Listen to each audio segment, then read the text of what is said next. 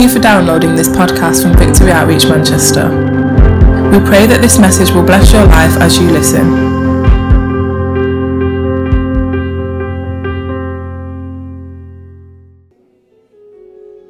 Let that be our testimony that we believed in the one true and living God and Jesus Christ, whom He sent.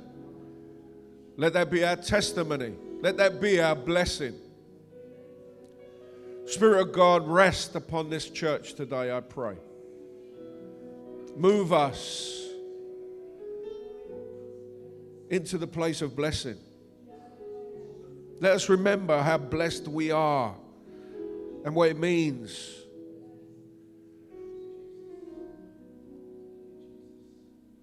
Spirit of God,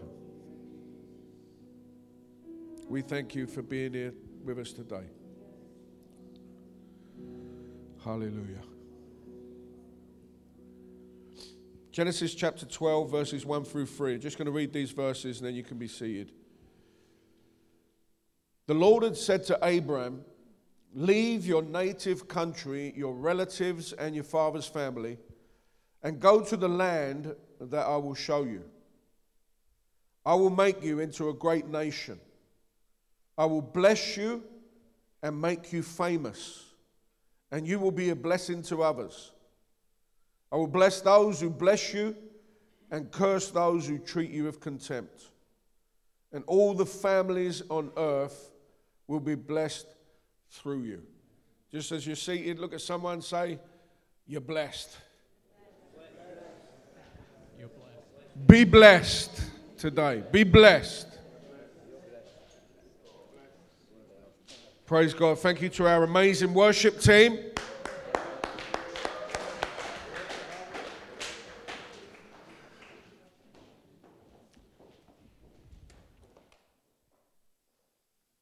The story of God is amazing. It's filled with pictures of how he relates to humanity.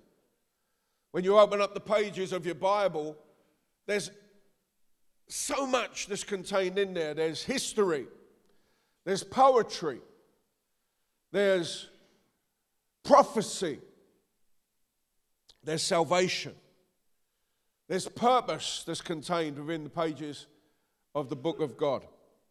And the Bible is a true story and it defines the nature and purpose of reality.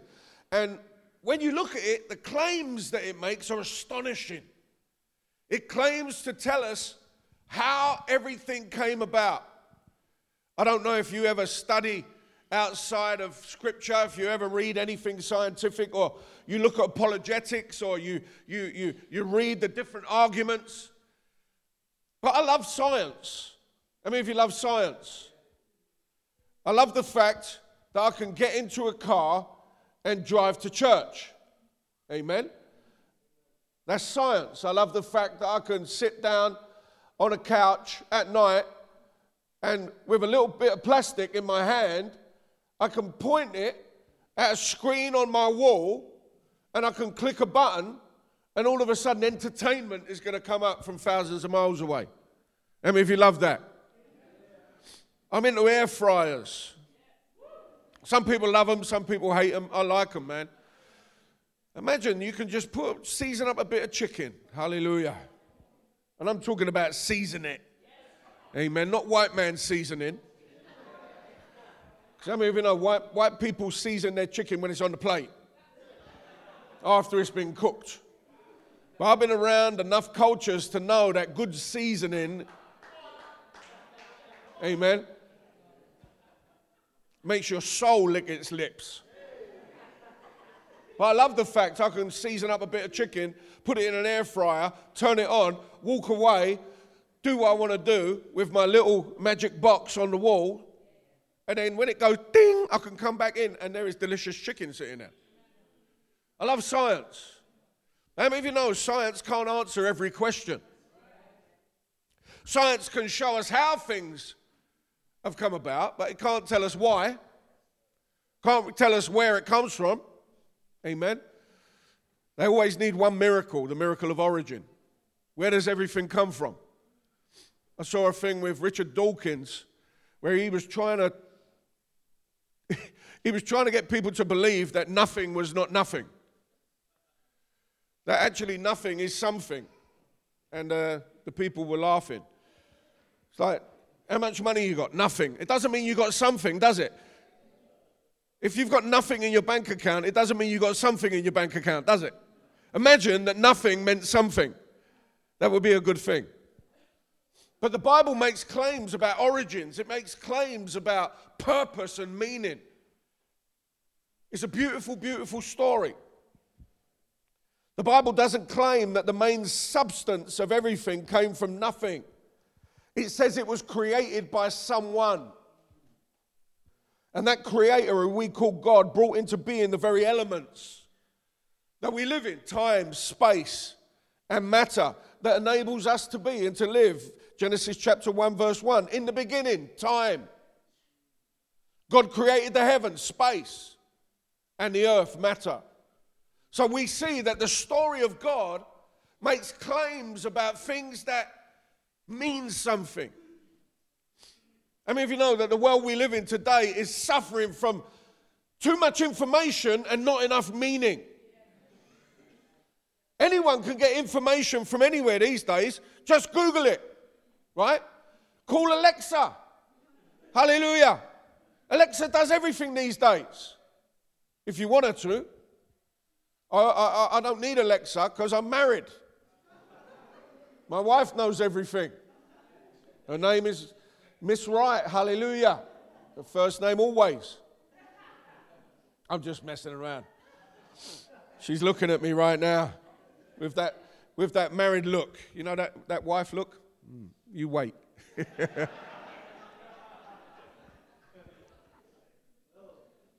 but God created all of this, and then He filled it with everything that would be needed to build and sustain life. Because that's part of God's blessing. In they make sure that we always have the resources available to be able to accomplish His purposes for us.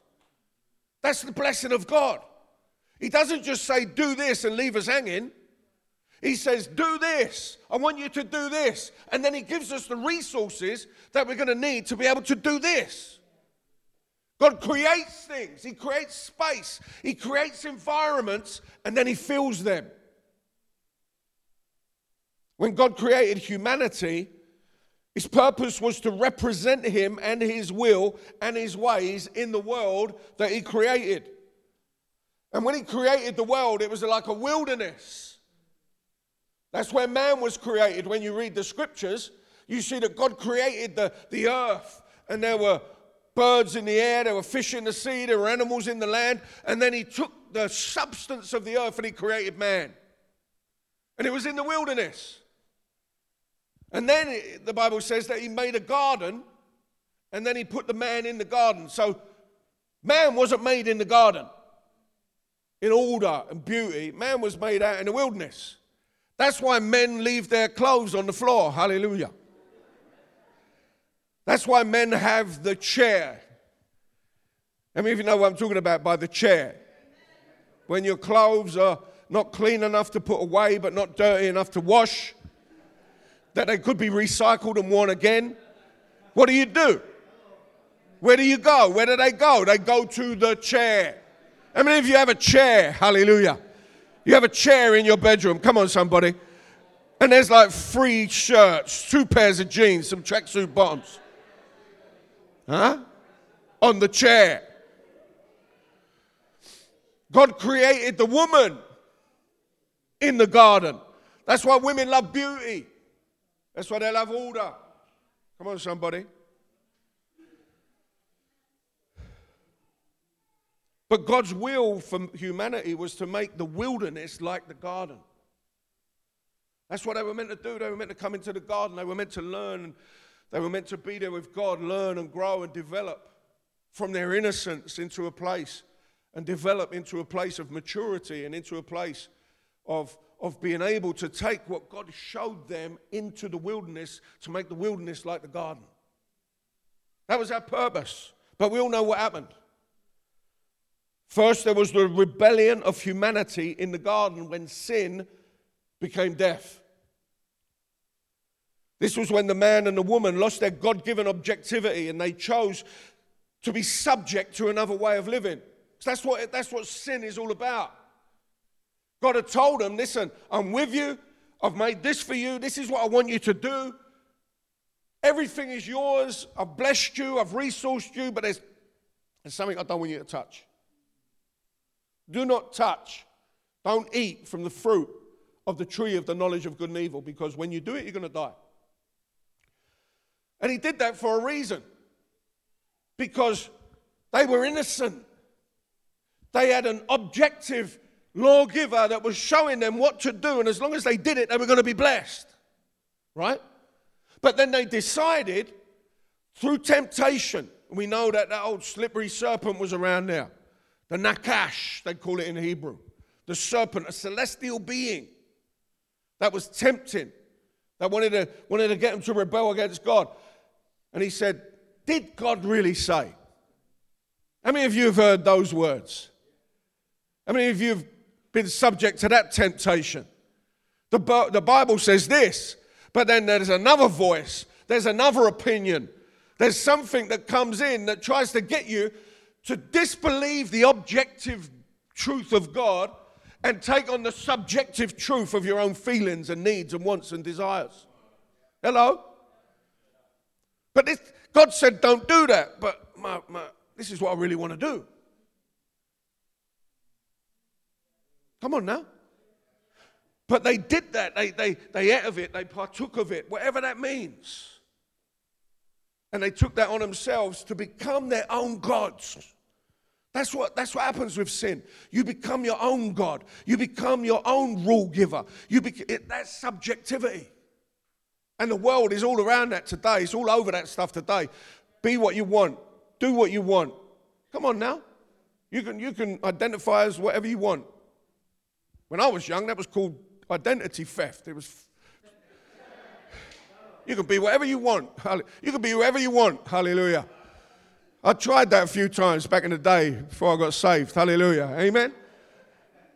People's checkbooks and cards and stuff, allegedly.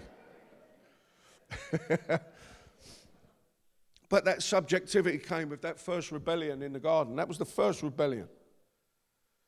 Pride and selfishness began to rule. And we know what happened. A curse came upon humans and the earth. That's why women have to go through that pain in childbirth. That's why men have to work. That's why things don't give up their stuff as easy as they should. Because it was like, you messed up, man. Then after that, we see in Genesis chapter 6, when you read through, the sons of God. Whenever you see the word, the, the, the term sons of God, it means, it means like God's, God's creation, his angels. The sons of God were angels. Jesus is called the Son of Man. That's the difference. That's how people get tripped out. The sons of God. These were like celestial beings. You know what a celestial being is? We're terrestrial beings in that we were made of the stuff of earth. But God has another order of beings that He created that were made from the stuff of the heavens, from the stuff of eternity. And these are the celestial beings. Sometimes people call them angels, but that's not a very good description of them, really. Angel just means like postman, it's a job description, messenger. Humans can be angels. Come on, somebody. You, tell, you take a message to someone, You've, you've, you've done your angel business. But these were celestial beings. They were what they, the, they, were, they were known, you know, in, in the Second Temple literature as the watchers, the Grigori. And they had a specific role. And the Bible says in Genesis chapter 6, verse 1 through 4, that they looked at the daughters of men and saw that they were beautiful. Turn around, sisters. Look at another sister right now. Men, keep looking at me. Just keep your eyes to yourself. Keep your neck stiff. Hallelujah. We don't want no rubbernecking going on right now. Sisters, look around. Look at another sister. Say, You are beautiful. Mm-mm-mm.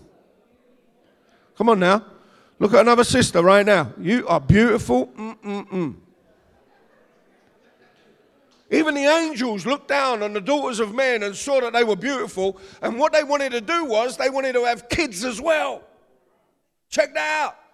How twisted is that? So they came down, and however it happened, the women gave birth to the Nephilim, the giants of old. There was weirdness that was taking place on the earth. It was a second rebellion, abominations to God. And these things were so sick, and life was so twisted and so mad that God decided to wipe everything out with a flood and start again with a new family, the family of Noah. And that's what happened.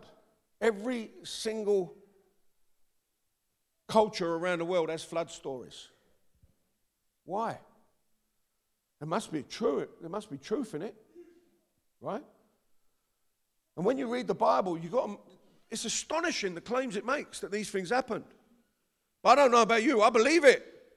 I mean, if you believe what the Bible says. This isn't, this isn't just something that people make up stories as allegories. These things must have happened because there's too much evidence in the world that suggests that these things took place.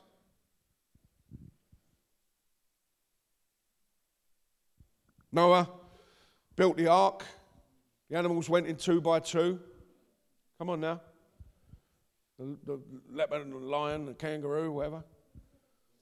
And what you have to understand is that not all of the different animals went in, the different kinds of animals went in. Someone said to me once, How could all the animals in the earth fit into the ark? But they didn't, did they? It's like dogs went in, canine. They were probably more wolfy. I'm not, I don't think that he had a French bulldog and a chihuahua, you know, all going in there. Are you with me? It was dogs. It was like a pair of dogs, you know what I mean? They probably looked like wolfy looking things rather than some of them fluffy looking little things. We know the story. But then when he came out, things went wonky again. There's a really trippy verse in, in Scripture where it talks about Noah came out, they started to build and started to replenish the earth, and he built, a, planted a vineyard, and he got some grapes from it, he made some wine, drank the wine, got drunk. You know the story?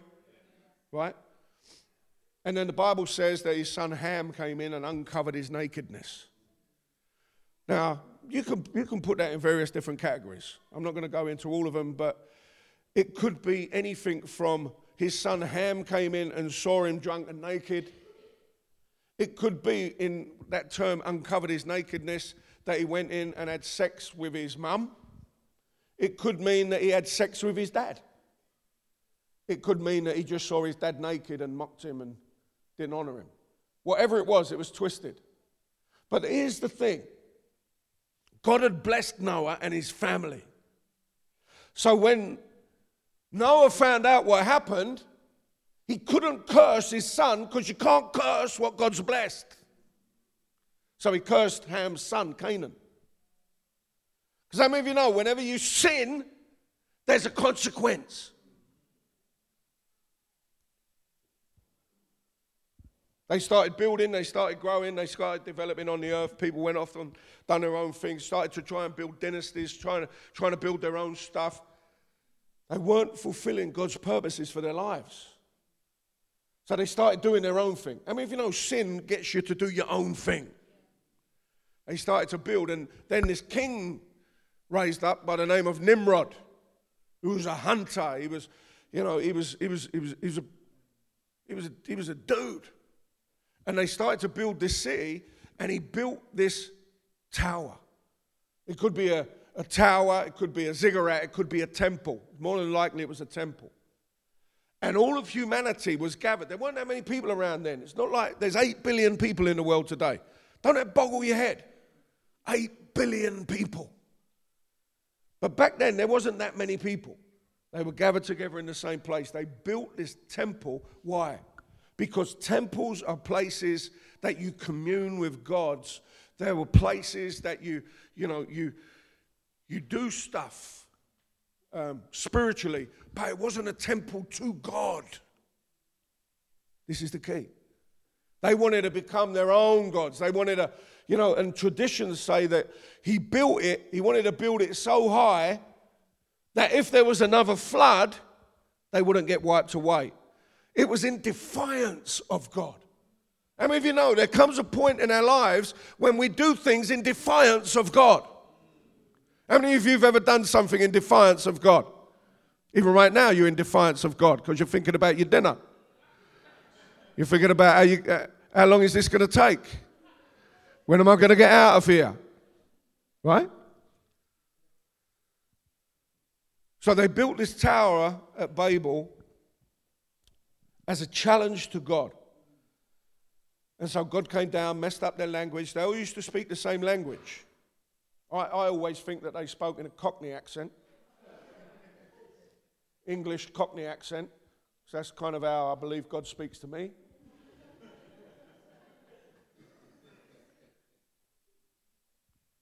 Some of you, God's a Jamaican. Amen. Some of you, He's a Nigerian. Right? When God speaks to you. How many of you know He speaks to you in a way that you can understand? Yeah, man right? Ah! but they all spoke one language. And then God messed up their languages and He scattered humanity throughout the earth into 70 nations. And each nation had an angel to oversee it. Deuteronomy chapter 32, verse 8 and 9 says this in the message.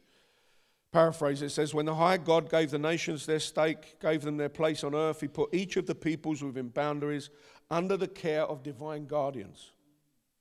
But God himself took charge of his people, took Jacob on as his personal concern. There's a lot here, but I'm trying to build a picture, right?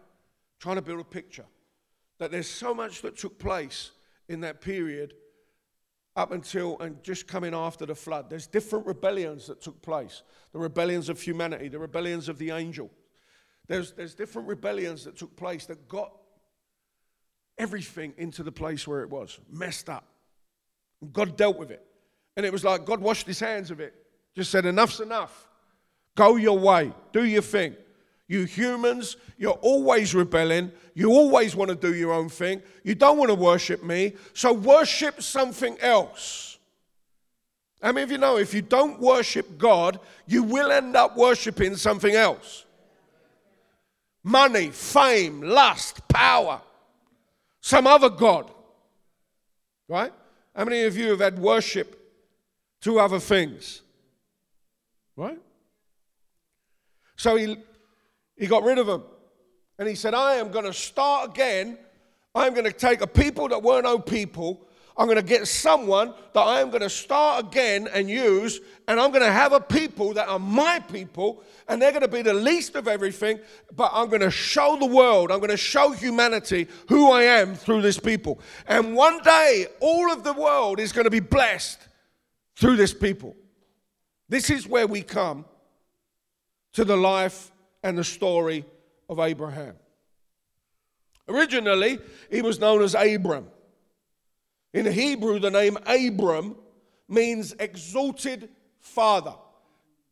He was someone that was lifted high, had a reputation, exalted father. But then later on, God changed his name to Abraham. Abraham means father of a multitude. I mean, you know, you can be big in your own right. You can do some stuff in your own little box. You can be a big fish in a small pond. But when you covenant with God and you consecrate yourself with Him, it's exciting to me to understand that God can ex- increase our experiences of reality as we put our lives completely in His hands. He went from being an exalted father, a big fish in a small bowl or a small pond, to being a big fish in a big pond with loads of other fish coming after him. I don't know about you. I don't want to just be someone big in my own lifetime. I want to be someone that releases other people to be big in their lifetimes and the lifetimes that follow and the lifetimes that follow. This is legacy stuff that God was dealing with. Abram, Abraham, was a blessed man. I mean, if you want to be blessed? I mean, if you want to be blessed? But how many of you really know what blessing means? He didn't have it easy. He had to come out of a civilization to go into a wilderness. He had to come out of a comfort zone to go into an uncomfortable situation, trusting God that God was going to bless him. Imagine that. Where he came out of Ur of the Chaldees was a civilization. Archaeologists said they had running water, they had sanitation, they had heating, they had all different types of stuff, man. They, they weren't just primitive people. But then he took him out of that culture and said, I want to build a new culture through you. This is, this is really important. Abraham was someone that went against the grain of his culture, just as Noah did before him. Just as every single person that God has ever blessed has had to do. They've had to come out of the culture. Are you with me? In obedience to God. And they've had to start to build God's culture where He sends them, where He places them, where He puts them. This is an important point because God doesn't let the majority influence who He's going to bless. Sometimes we want to be blessed by everyone except God. So we celebrate all the things that God says He doesn't tolerate so that we will not be pushed aside, spoken of as being stupid. I mean, if you know that going back to the scientific debate, that some scientists believe that if you're a person of faith, you're stupid. You're weak and stupid because they don't understand what we're talking about, what we mean. But if the world around you says that you're, you're stupid, you're useless, you're weak because you're a person of faith, if that's the prevailing culture, God wants to take us out of that culture so that we build His culture. Because how many of you know it's His culture that is blessed? It's His culture that brings life. Right? The culture of those who push against God is always marked with the same sad stuff selfishness, fear, lust for power. Come on, somebody. Everyone who pushes against God always has those elements in their life, right? But the people of God should be marked with humility and with joy, with peace. Come on, somebody. Huh? But you have to build that culture. Abraham was a culture creator. And that's what God's blessing enables. God's blessing is not just about having more money in your pocket, having a nice car, having nice stuff, big houses. It's also about being able to build the culture of heaven everywhere you go. The blessing of God enables you to bring light into darkness, to bring life where there's death, to bring hope where there's depression, to bring light and life and love where there's where there's a lack of love, where there's just lust. I mean, you know, lots of people spell love L-U-S-T. But God says, I'm looking for culture creators. And I'm going to bless those people. I'm going to bless the people that build my culture. I'm going to bless the people that, that obey me. I'm going to bless those people. And He creates environments for us, and then He fills those environments. Without this man and his faith and his obedience to the Creator God, it's doubtful that we would even be able to be saved. He was the father of what we've got now. Come on now. He was the one before Jesus came. He was living a life of faith trusting in the one that was going to come. That's heavy. There's people in the world today that even after 2,000 years of Jesus being a, a, a, reality in the world, they still won't believe. They still won't trust. But he was thousands of years before Jesus came, and he was trusting that there is going to come a Redeemer. He was a person of faith. I have to ask myself this sometimes. I'm asking you. You know, we often want to know God more. How many of you want to know God more? I'm always, I want to know you more, Lord. How many of you have ever prayed that? God, I want to know you more. I want to know you. How many of you have ever said that? I want to know you. I really want to know you. I want to see your power. I want to see your miracles. I want to know you. I want to be part of your blessing. I want to see amazing things take place, right? Anyone? I don't just want to live a sad, sappy little Christian existence where I come to church, sing a few songs, walk away, everything's hard. It's all about what you can't do. I don't want that. I want to know what I can do. I want to know what's possible. I want to see the miracles. I want to pray for the sick. I want to prophesy and see, see great things take place. We want more of God, right? But here's the question How many of us would do what Noah and Abraham and the other heroes of faith would do? How many of you would leave your culture, leave the, the fact that people around you in the place around you when you're drinking and smoking and rubbing and stubbing and looting and shooting and you know you're, you're, you're, you're watching the same things laughing at the same jokes pulling people down mocking god cursing other people how many of you want to leave that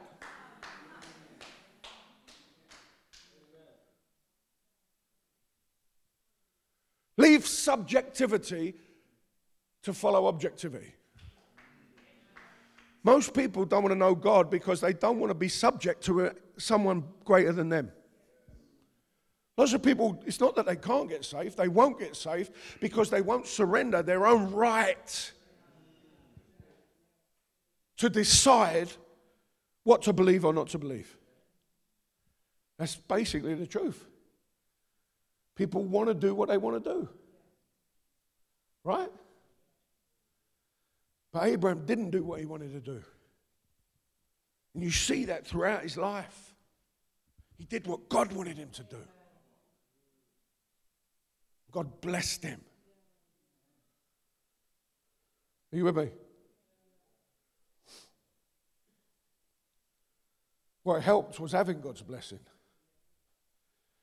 Understand this when the Lord blesses you, He's not just doing something for you. He's also doing something in and through you to affect other people's lives. This is the blessing. Here's the thing I want you to catch this. If you want to be blessed, who wants to be blessed? Who wants to be living in the blessings of God? Check this out. You're blessed to be a blessing. You ain't just blessed to get fat and rich. Oh, hallelujah. When God blesses you, He wants you to bless it forward. If God blesses you with health, He wants you to live like that. If He blesses you with money, He wants you to be a blessing financially. If He blesses you with a singing voice, He wants you to make music that's going to bless other people. If He blesses you with a brain, He wants you to use that to bless other people. When we do that, we're operating in the way that He caused us and created, created us to operate in. In other words, He wants to create a flow. This is the blessing flow. I've been praying lately, God, give me in the blessing flow. I want to be in the blessing flow. You know, me and Vicky came from London to Manchester. That's like going from Ur of the Chaldees out in the wilderness. Place of civilization to a place Place of madness. Hallelujah. When we first came to Manchester back in the day, there were three legged dogs, there were cars on bricks, people had outside toilets. Come on, somebody. There was no civilization. We came from London where you could go and buy a pint of milk at 11 o'clock at night. We got here, everything was shut at 10. You couldn't even get any petrol.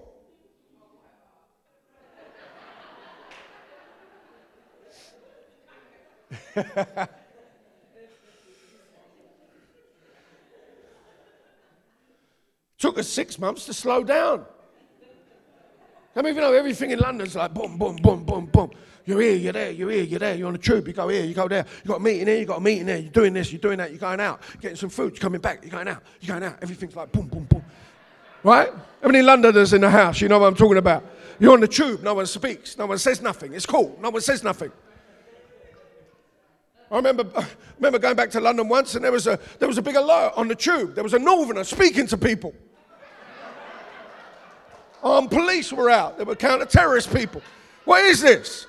Someone's speaking to someone on the tube. All the Londoners were freaked out. They didn't know what was happening. Just some northerner there going, All right, love.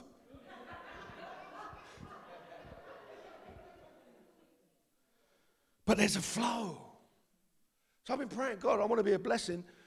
How does that work? And the Lord's like, Let me create a flow. I want to create a flow. I want to be able to bless you and know that you're not just going to keep it to yourself.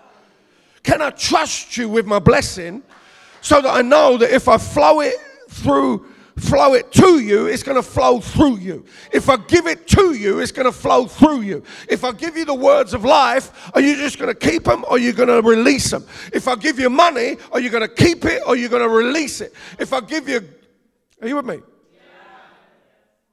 There's a flow. Him to you, then you to others. Look at what God said to him. I will bless you and make you famous, and you will be a blessing to others. That's it. That's it. I will bless those who bless you and curse those who treat you with contempt. All the families on the earth will be blessed through. Everyone say through. Through, you. You understand, God didn't create us and save us to do nothing. He created us to do something. For you are God's workmanship or his masterpiece, created in Christ Jesus, saved by the blood of the Lamb and faith in the name of Jesus Christ. To do good works, Ephesians 2:10 says, that he has prepared before and that you should walk in.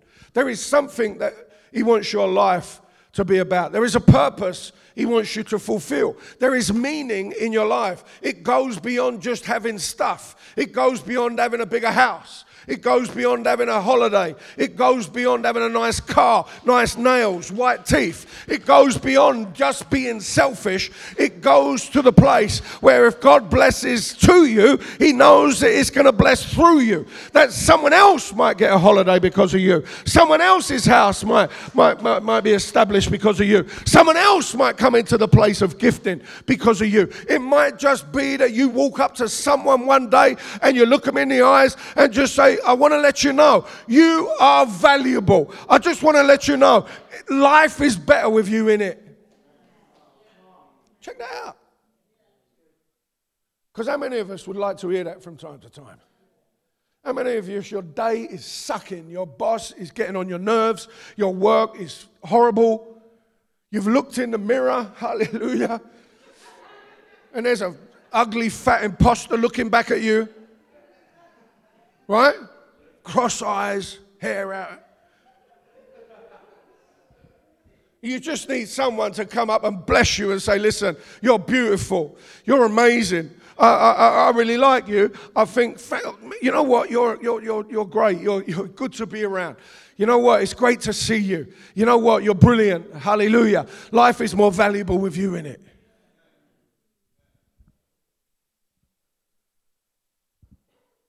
And then also, if you want to bless them financially as well, that always helps. Amen? I mean, if you love just getting a, a blessing just coming from nowhere? I had one this week. Vicky got on our bank account online, science and technology. She said, What's this? I'm thinking, Oh no. The demon that attacks Christians' finances has come against us once again. You know what his name is? Bill. Oh, there's some random Bill that's come out of the firmament. Hallelujah. Oh, no. She said, Look at this. What's this? I'm like, What do you mean, what's this? I haven't done anything. I haven't bought anything. I haven't done anything. I haven't done anything. She said, What's this? And I looked at it and it said HMRC SE C, £3,300 in green. I'm like, it looks like a, it looks like they're going to give us some money. It's not red. It's green. It's C. That's credit. If it was bad news, it would be D and it would be in red. We'd be like, oh my goodness, I'd be selling my kidney on, on, on Vinted. Right? And then the next day she said to me, It's in. The money is in our account. The eagle has landed. Hallelujah. The blessing has landed from nowhere. We wasn't expecting it. Come on, somebody. I mean, you know that feels good. That feels blessed. You know the first thing we did? We blessed it forward. Not all of it. Hallelujah. Even though I'm born again, but I wasn't born again yesterday. But we took a portion of it and we blessed it forward. Because I want it again. I want God to surprise me again. I want to create a flow. I want to create a blessing flow. I want to create the flow that if I get good news, I want to bless some good news. I want, to, I, want, I want to create a flow that if I'm feeling happy, I want you to be happy as well. I want to create a flow that I know that I've been set free by the blood of Jesus, and I want someone else who's in bondage to get set free by the same blood of Jesus. I want there to be a flow. Come on, somebody. That's what happened with Abraham.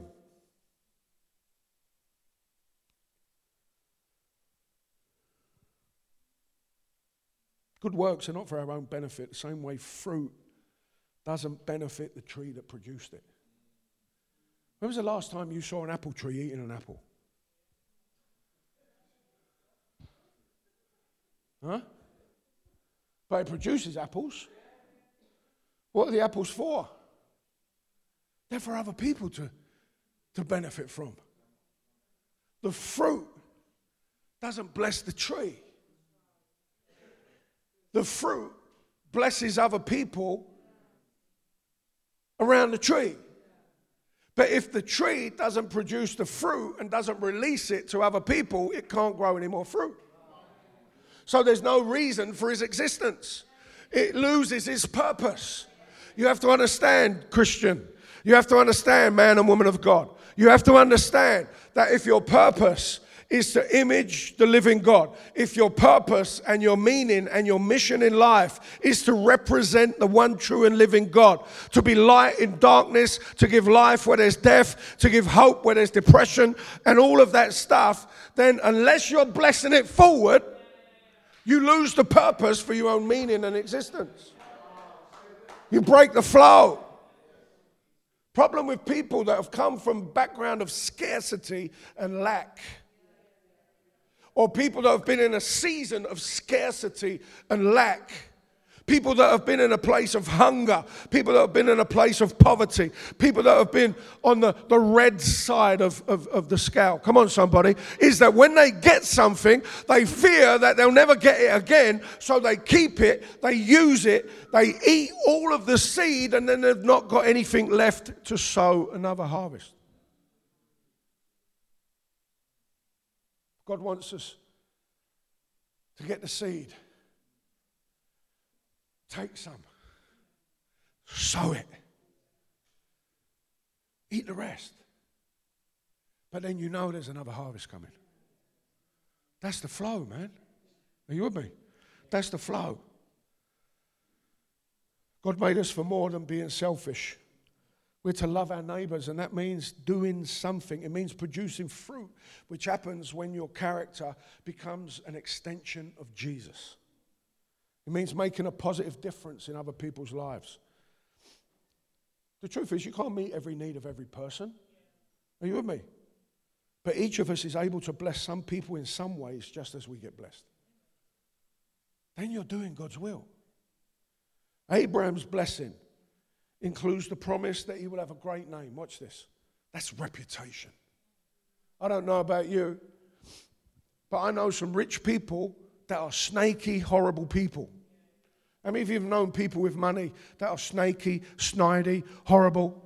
I remember me and Vicky was in a restaurant once in Manchester, a Chinese restaurant, and there was a very famous boxer was in the restaurant with his entourage. And they were causing havoc. They were treating the waiters like filth. They were treating other patrons like filth. It's very true that some people are so poor that all they have is money. but their character and their reputation is dirt. I don't know about you, but the Bible says in Proverbs chapter 22, verse 1, it says, Choose a good reputation over great riches. Being held in high esteem is better than silver or gold. One day you want Jesus to stand up for you in heaven. One day you want him to say, You know what? That person honored me on earth, I'm honoring him in eternity. That person has a good name. That person represented the Father. That person, that man, that woman, they loved people. That person blessed people. That person prayed for people. That person helped people.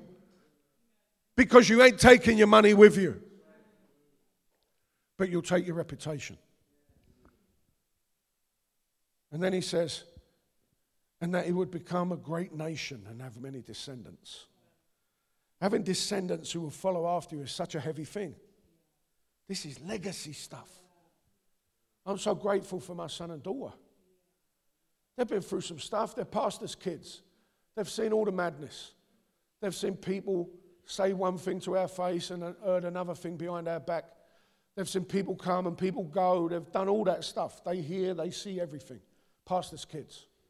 They've had people treat them different because they're our kids. Well, you're the pastor's kids. You should know better. Thomas used to always get in trouble. He would fight all the time. He was like a little monkey in the church. You'd look around and he'd be climbing on the balcony, he'd be up on the roof. He was all over the place. People would be like, You're the pastor's son. Shame on you. They've been through all that stuff. Lily's been through her stuff. How many of you know Lily's in the UTC right now? Lily's following the calling of God for her life right now. Tom is praying, hallelujah, for his friends. Tom is there reading his Bible, coming to church.